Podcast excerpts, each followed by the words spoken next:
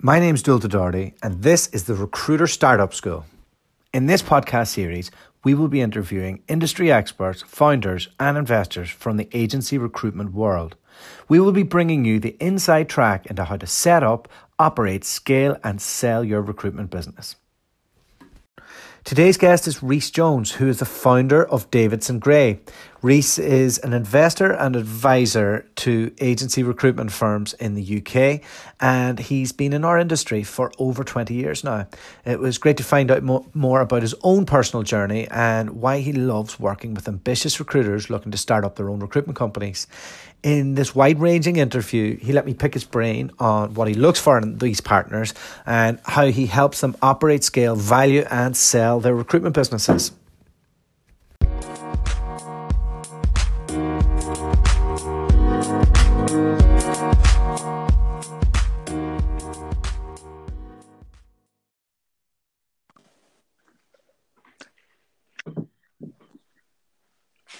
Hello, hello, hello, Rhys. Dualta, how are you? I'm the best. I'm the best. How are you today? Fabulous, thank you. Fabulous. Thanks for joining us on the Recruiter Startup Show. I'm really keen to hear a bit more about yourself, your business, and your experience to date. I've given everybody a brief intro into you, uh, but maybe you could just give us a, a, a quick summary. Uh, well, I started in recruitment in 1994 as an independent recruiter, and um, quickly became the biggest biller in the company, billing 200,000. Um, that's back in 1994. That's no LinkedIn, no database, no job boards. Um, and I was the only person that sold search within the company. So quickly I realised I had to do it for myself. So I set up a company in 2000, Elliott Marsh. Went really well, got up to about £400,000 profit three or four years later. So at that point, I decided we need to do something different because I had a business partner at the time. We went to Cranfield Business School, uh, studied there, and as a result of that, we then split up Elliott Marsh into two companies to form a new company, Executive Headhunters, and that was to do executive search. We found a, a gap in the market for digital marketing, and that's where executives were going to fit in. So we split in 2005. It's about this time I also started looking at maybe being a bit more entrepreneurial, probably as a result of the course. Um, I spotted a young lady who was an excellent rec to rec and helped her set up Spencer Hunt, which is now. We're not allowed to talk about any other rec to recs on this show. Oh, right. Okay. Well, we won't talk about that. I'm only joking. Carry on. Okay. Um, so, yeah, anyway, 2030, I started playing with the Davidson Gray concept because by that point, I'd sort of been there, got the t shirt, built Elliott Marsh exactly to the level I wanted to, and I started to get, quite frankly, a bit bored. So I was looking at that, and I think as part of the boredom, we took the business to sale in 2014 um, went through all the the rigmarole that's involved in selling a business, which is really, really hard work with a massive education.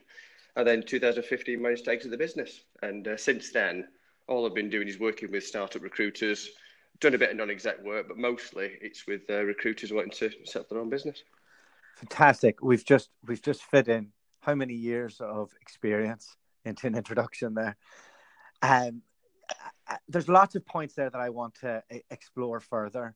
And I suppose just to just to begin, maybe maybe you could like walk us through whenever a, a recruiter is at an agency and they're approaching you to set up their own recruitment firm or somebody or, or just somebody in the industry in general what's the criteria that uh, that you make them you make them go through in order to get accepted into working with you well, well i'm a bit unusual the way that i work because i do this now more for satisfaction than for cash. So for me, it's critical to get on with the people. I've got to like them. I've got to enjoy working with them because I don't work with a, a large number of people. So we've got to get on. It's a business relationship. Not saying we're going to go out for beers together or go out for dinner, etc. But we've got to get on, which is a big thing because there are, to fair, a few idiots in the recruitment industry. We all know that. Um, so I try and avoid those like the plague. Um, but I've also got to believe in their vision because if they want to be a lifestyle recruiter, that's not for me because I can't really add much value as a lifestyle recruiter if you want to build from home. And I don't really get any satisfaction from that. Mm-hmm. So I've got to believe that they have a vision to grow the business and how they want to grow it and agree with the ideology of what that is. But also, what's critical to me is I need to see that they see value in me because if they don't see value in me, they're not going to access that value I won't feel as though I'm contributing, which means I'm not going to enjoy it as much. And also, it could result to a situation further down the line where they feel why they've already so don't need him. But I think more importantly, is I only want to work with people who want to get better because there's there's a lot of people in recruitment that that are full of their own self-importance and ego, and that's natural because recruiters do have uh, large egos that they have lots of confidence, and that, that's part of the trade. But if you if you haven't got the desire to learn and get better, then you will struggle to setting up your own business because it is a new job, and mm. you've got to learn how to do that job. And if, if if you think you can wing it, you think you can do it yourself, then you're going to struggle. So I need to see that they think, yeah, Rhys has, has got a lot of experience. He can add a lot to the business. And I want to access that and I want to use that. And that, alongside, I think, and, in the person sharing the vision, that those are things I look for the most. And and if we go into the the exact details of of what you see a good recruitment uh, business and one that can be built to sell, is that a temperate business? Is it a perm business? Um, is there a certain number that you want them to grow to? Um, can you can you can you walk us through through those details? Yeah, well, I do get a lot of people that that come to me that want to grow a business to sell. And the first question is why? Because if you're going to sell a business, if it's a perm business, you might get three to four times profit. Uh, contract maybe eight times, but then sometimes if you don't exit properly, you'll need an earn out. So you might be in there for two or three years. Mm. So if mm. you're in there for two or three years and you're getting three to four times profit, you've got to wonder what's the point. And if you build the business correctly and you, and you do a succession plan, it should be left as an autonomous business unit that's producing cash without you needing to be there. So surely that's better value for you than selling it. Yeah. That, so that... I asked the question at first. I mean, if somebody wants to sell the business, I sell a business, so you know that that's that's fine. But it's, it, I always ask that question for as as goes for what sort of business, you know, whether it's perm, whether it's uh, it, a lot of it depends on the seller. Sorry, rather the seller, the buyer as to what the person is looking for because selling a business is not quite as easy as some people think. Mm. If, for example, it's a very niche business, you could get a good profit on it if you want somebody who wants that niche and maybe to add it onto their existing business because they've struggled getting into that market. And but then again, if it's niche, you might struggle to find a buyer because it depends how you sell the business. Because you can get approached out of the blue, but if you go to a corporate financier to market the business, it's a little bit like a fishing expedition because sometimes you can get lots of bites, sometimes you don't. So it, it, it's it's about timing, it's about finding the right buyer, and I think it's about finding the right corporate financier because there's good ones and there's bad ones. Mm, okay, that's interesting. Um, so it, lots of lots of startups in the recruitment industry don't make it. I'm not sure on the stats, but it, people I've seen in my own industry, people are coming and going all the time who set up by themselves. Why do you think what are the pitfalls? Why do you think people so many recruiters fail when starting up? Um if there's a number of reasons. Overconfidence. It can be one where a recruiter jumps in and just thinks it's easy and they get used to the lifestyle and start spending the money and then have a few bad months they haven't planned for the vat bill that turns up and quickly that that leads to a sticky end um, it could be boredom if they're working from home, they get so used to it, they get a bit lonely. That could be the situation. It could be they overextend themselves, they try hire staff too quickly. Um, I think I think one of the biggest ones is not planning for the VAT, not planning for the tax, because that can really mm. catch you out because those bills can be quite big, and if you don't plan for those, um, but I think it's the other added factor is if is if you maybe have a bit too much confidence and you're trying to do it on your own. Mm because there is a lot of expertise out there. If you can find a mentor and a coach, it will help dramatically. How how does a recruiter go about finding a mentor and a coach? Uh, what's what does that process look like? Uh, I'm, I'm completely unfamiliar with it. It's an excellent question, and I don't know the answer to be honest. Okay. Um, I think it's a case of the recruiter looking for somebody they respect that they can confide in that will give them help. Now, it doesn't have to be somebody who is doing it for a living. It could be somebody that owns their own recruitment company. It may not necessarily be a recruitment person. Mm. I think it's preferable, but if you've got somebody who's a very good entrepreneur, they could give you the parts that you're missing. Um, there are business coaches out there, there are mentors out there. There's some good ones and some bad ones. Um, but it also depends what you want. Do you want a business partner? Do you want a coach you can ring up whenever you want? Do you want somebody who's going to chair your board meetings? It depends what you're looking for because back down to sort of, I think 2004, 2005, we were looking for a non exec because we felt that we needed to add value to our business. And quite frankly, we struggled. I couldn't find anybody. Went to Cranfield University, and our first non exec, our first mentor and coach, was our tutor at Cranfield. So we took him on, worked with him for a while. Then we found a recruitment specialist, and he came on board for a while. But I'll be honest with you, it's not necessarily that easy for somebody who's, who's, who's just setting up. Um, it's it takes a bit of head scratching because the problem is if you set up on your own, clearly it's confidential, so you can't ask around too much without for fear of being found out. Mm. Once you've set up, I think it is just using your network.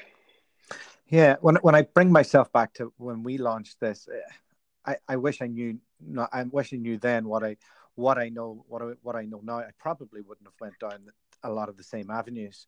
Um, is is there any type of uh, guidance or process that uh, that that you bring new people on into your into your fold with? So when you say process, what do you mean? Well, what do you uh, if if somebody's brand new, you you've decided you said okay, like we're going to take you on. They've they've given you a vision, might not be exactly bulletproof. Is there is there a, a three month plan, a six month plan that you work with them to achieve goals and and, and work through that, or how does how does it work for people? Uh, well, it's fairly fluid depending on the recruiter. Because what I don't like to do is give them a blueprint of my businesses because then it's their business. Yeah, so fluid with them. Also, their needs are different. Some people like a lot of attention. Some people don't like a lot of attention. Some people like help in certain areas, not other areas. Some want you to take overall responsibility. It, it really depends on the recruiter. So I, am fluid dependent on them. But in general, you're looking initially at, at setting up an excellent footprint for the growth of the business. So that will involve a very good digital marketing plan, a very good website, an mm. excellent database. You get your cash flow plan set out. You get you get all the infrastructure infrastructure set up. So that's where I get involved. I, I okay.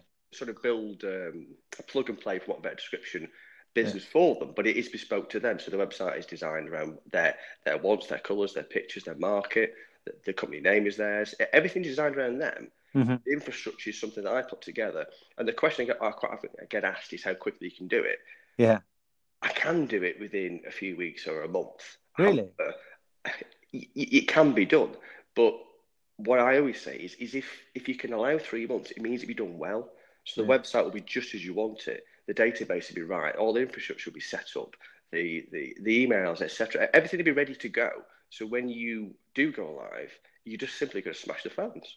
So everything's set up. But if you try and rush it and do it as you go along, you're just making life a little bit harder in a time when it will be stressful and you've mm. got to accept that. So what you want to do is remove as much stress as you possibly can. Because I've been there and I know how stressful it is. And yeah. as you said, um, if you look back now, you're doing it differently. If I had, say, for example, my help now, I'd have made twice as much money, twice as fast with a fraction of the stress. Yeah. Because I'd have somebody to show me what to do and I wouldn't have made mistakes that I did and try and learn on the job. Yeah. it, uh, it would have made my life a lot easier, to be honest. But uh, but yeah, we got we got through it. Um, what does success look for you? Look to you when when you're when you take people on and they, they've done their what is your like they're they're an independent recruiter they're looking to they're looking to scale what type of numbers does uh, a business need to achieve when uh, when they've got somebody investing in them well, when I say to somebody, it depends on other people what what they want. If you if you're looking for cash injection and people take 50, 70 percent or whatever they take, then that that's a different area to me. What I work with is as long as I believe in the person, it's the success is is to a degree dictated by them. I don't support lifestyle business as I've mentioned. Sure. But if somebody wants a boutique business with three or four staff, that's fine because you mm. can be the best recruiter in that sector. Have a great branding, all you guys and girls are tied in, and that's a great business. So that to me is a success. In the same way that, for example, Taylor Higson went from one member of staff within 18 months, he's turned over a million pounds. That's a that's a great, and that's perm fees, not contract fees. That's a success. It's as much the success as the person wants it to be. But for me, I think the real definition of success is the business is an entity on its own. It's not reliant on the founder. Because if it's reliant on the founder and all the billings really come from that person smashing the phone, to me, it's not really a business. Yeah, they're a high, they're a highly paid uh, freelancer, then, aren't they? Yeah, exactly, exactly. So I look to help them build a business such that it is a self-generating cash entity, not just with the staff, but also the infrastructure and the branding. Mm-hmm. So clients come to them, candidates come to them. It's an easier place to make money. And if they do want to reduce their hours or potentially exit, it's not necessarily that difficult because it is actually generating cash for itself. A business isn't a business if it's reliant on the owner. Mm. No, I, I, I understand. Um, can can we talk more about the uh, uh, when a business has been brought to exit? What what type of numbers does uh, do you need to uh, achieve to to to to get to the, the right multiples, and how, how does that look? Again, that's a difficult question to answer because it depends on if, if for example, it's an approach out of the blue, then the numbers yeah. are a bit different. Uh, if you take it to market, then you're probably looking it's going to be a minimum of uh, half an event EBITDA, which is uh, the way that businesses are calculated in value. So EBITDA is earnings for interest and tax. And it's a multiple of that is what you generally get. That's how that's how people propose a, value for your business. So with a with a, a perm business, it might be three, four, five times.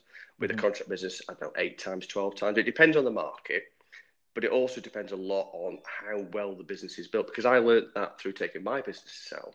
Yeah. What the buyers want to see in the business, and predominantly, it, it's they want to buy something that's going to fall apart.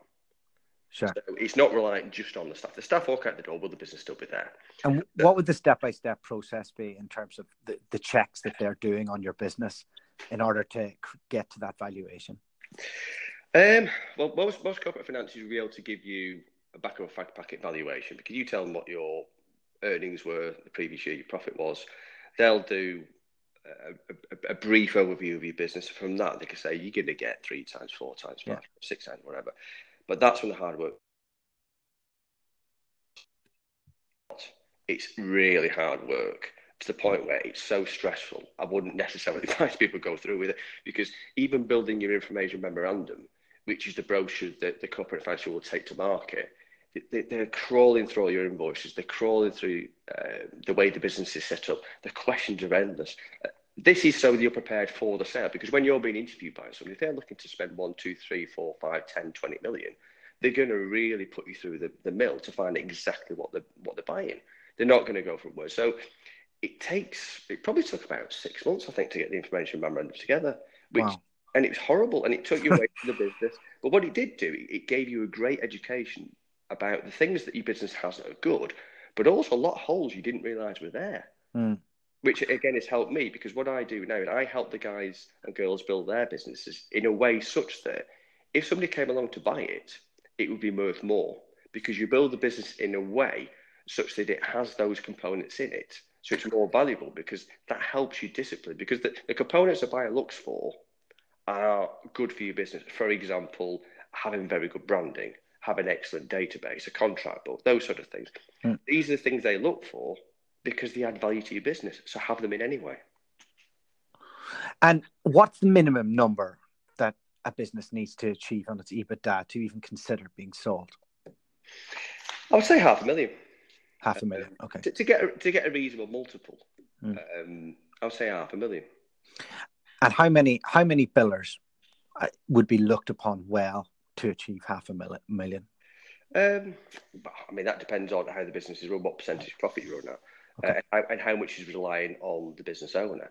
But I'd say you probably need a business for the critical mass. You probably need a business of upwards of ten. Okay. Because again, the the, the, the buyer's going to look at it and say that's a business that isn't going to fall apart. If you've only got four or five people, then if two walk out the door, that makes a massive difference. Mm no, that uh, that that all makes sense. Um, if you were to take somebody in from day one, and you were you what what would be what would be the first thing you would get them to do with their business? Well, the, the planning starts before they go. So you know, we talk about what's your branding going to be, what's your target market going to be, what's your client attraction going to be, what's your candidate attraction going to be. So we look at how they're actually going to work in the first year. Because the first year, the most important thing is money. Mm-hmm. It's billing and it's collecting cash and getting that offer, And that's the most important thing. So, as a business builder, I want to put in place a situation that it's as easy as possible for them to make that money.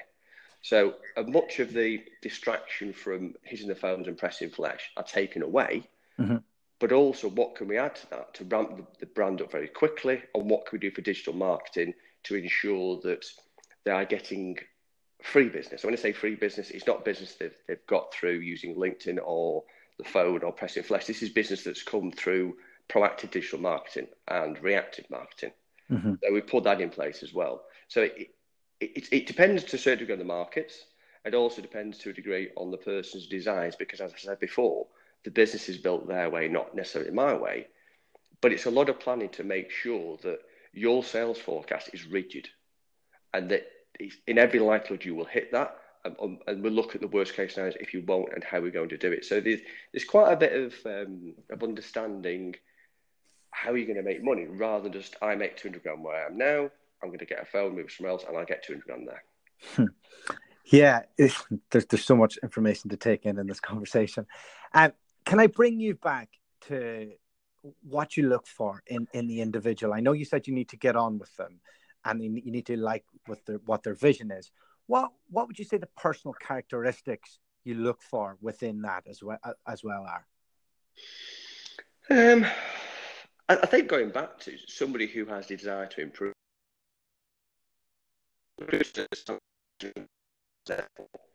I am a businessman already, or I, I don't really need much help. Business, I thought I know everything now.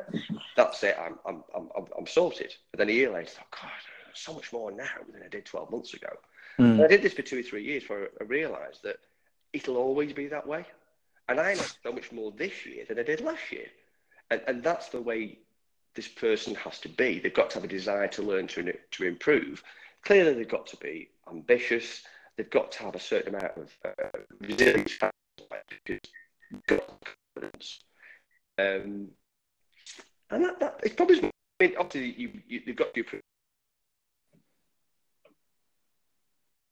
example, if they come from a large organisation and they do 200,000 pounds a year, I'll get them to to look at the previous year's billings and say, okay, where did your candidates come from? Where did your clients come from? And that'll, that'll show quite quickly whether they're reliant, for example, on the database, whether they're reliant mm. on PSLs, you know, where the money actually comes from and how much of that is going to be repeatable. Because mm. if they're not going to make money the first year, they're never going to get anywhere. But yeah, I'd say it's, it's, it's, the, it's the ambition, the strength of character, and the openness to learn. And I think a certain amount of humility you know, every recruiter has a big personality, otherwise it won't be in recruitment. You've got to be, you've got to have a fairly big ego, but you mm. can be humble at the same time. I think if, if you are too full of yourself, you can set yourself up for failure by just having too much confidence. Yeah, I, I think that definitely happened to me in my in my second recruitment job, where I had I had a great run in Australia, and then I went to Canada and I took on too much, and it, it just didn't go my way. And I learned a lot from that process, and and uh, and yeah, it, it, it ultimately led us to setting up on our own uh, those lessons learned. So, uh, with I'm kind of on to my last question now here, Rhys, um, and, and really it's just to figure out what do you have going on right now, and uh, and and if somebody wants to reach out to you, and uh, who and how can they did they reach out to you? Well, currently I'm I'm, I'm just starting to launch a new business, which is going to go live in two, three months. Um, and I don't like to launch more than one at the same time because I like to give them 100% attention. We've also got Taylor Hickson, which is still flying. There's a side business there, Older Point, which is an interesting story because they recruit in the residential development market, but they've spotted a gap to brokered land deals because they deal with people selling land, they deal with people buying land. So we're starting to go into that market. We've already made our first fee, and that probably is going to be a second business. But that will be a recruitment company. So that'll be the first offshoot from a recruitment company that isn't recruitment related, or rather, it is related, but it's not a recruitment business per se. So that's really exciting. Um, there's a business that I helped set up three or four months ago, and they've been billing and in profit since month one. So we're already starting about the expansion plan for them. So with the four businesses, there's quite a lot of expansion going on which is great, but it involves a lot of my time. And what where I'm slightly different to some of the other people that do similar things to me, I don't think I don't think anybody does necessarily the same as me. Is is I only work with a small group of people to ensure that they have as much of my time as they want. I don't push my time upon people, but I need to be there when you want me. I will. I do suggest, and I strongly recommend monthly board meetings so you can have time to work on your business because you're in the business most of the time, certainly in startup mode.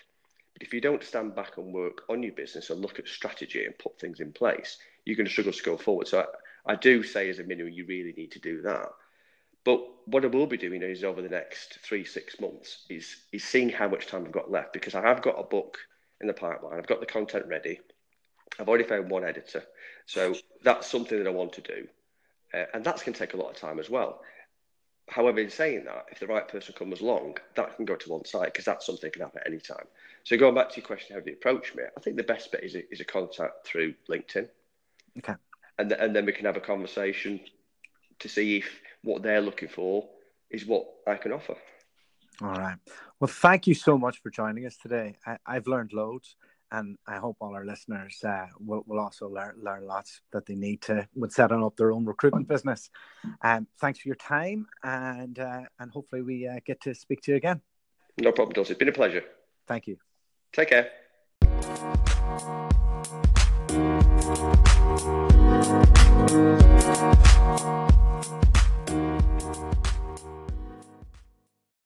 A massive thanks to Rhys for coming on and sharing his knowledge and skills. We'll even forgive him for trying to plug his wife's rec to rec business. One of the areas he touched upon in the interview that I'd really like to explore further is how you go about securing investment in your recruitment startup. It's a process that I've never been through. So I'm hoping to interview somebody from that world to find exactly what it takes to make that happen if uh, if if you guys know anybody that I should be speaking to, please reach out and uh, and tell me on LinkedIn. Also, if you want to come on the show and discuss your own entrepreneurial journey, feel free to reach out to me. I'm available all the time on LinkedIn. Thanks again.